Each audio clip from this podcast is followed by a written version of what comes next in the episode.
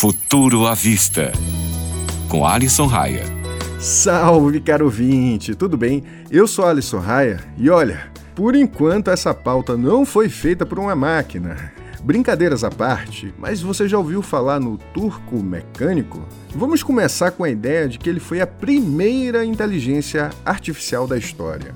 É isso mesmo, lá em 1770, Wolfgang van Kempelen levou um autômato que era capaz de jogar xadrez para então rainha da Hungria, a Maria Teresa da Áustria. De forma surpreendente, o robô conseguia ganhar de boa parte dos seus desafiantes. E isso devido ao sucesso, rodou a Europa e enfrentou grandes personalidades como Napoleão Bonaparte e Benjamin Franklin. Pois é, caro ouvinte, estamos falando de um suposto robô com a inteligência artificial arcaica, é claro, mas isso em 1770 e que era capaz de jogar xadrez. Acontece que, 80 anos depois da sua estreia, descobriram que de inteligente o turco não tinha era nada.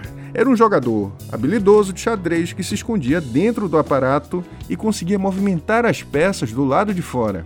Assim, a inteligência artificial era apenas uma ilusão. Pois é, eu comecei o programinha com essa história para ilustrar como funciona o processo exploratório que algumas grandes big techs têm utilizado. Com a promessa de treinamento de inteligência artificial, grandes nomes do mercado têm cada vez mais, abre aspas, contratado mão de obra barata para realizar esta calibragem.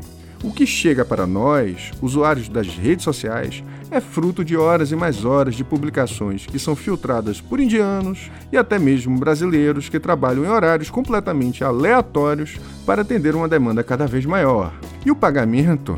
Muitas vezes eles só são pagos com um gift card. Dá para acreditar nisso? Pois é, e o pior disso tudo é que o algoritmo treinado ele vai eliminar qualquer chance de emprego para estas pessoas. É como se eles criassem um robô capaz de fazer o seu próprio trabalho e lá na frente esse robô iria tomar seu lugar, seu posto de trabalho. Pois é, caro ouvinte, eu preparei um podcast de cinema para tratar deste tema e ele se chama Tecnofanias. Isso mesmo, Tecnofanias. E o primeiro episódio já está disponível no Spotify. Me segue no Instagram, o endereço é ufuturoavista e me diz o que você achou. Aquele abraço!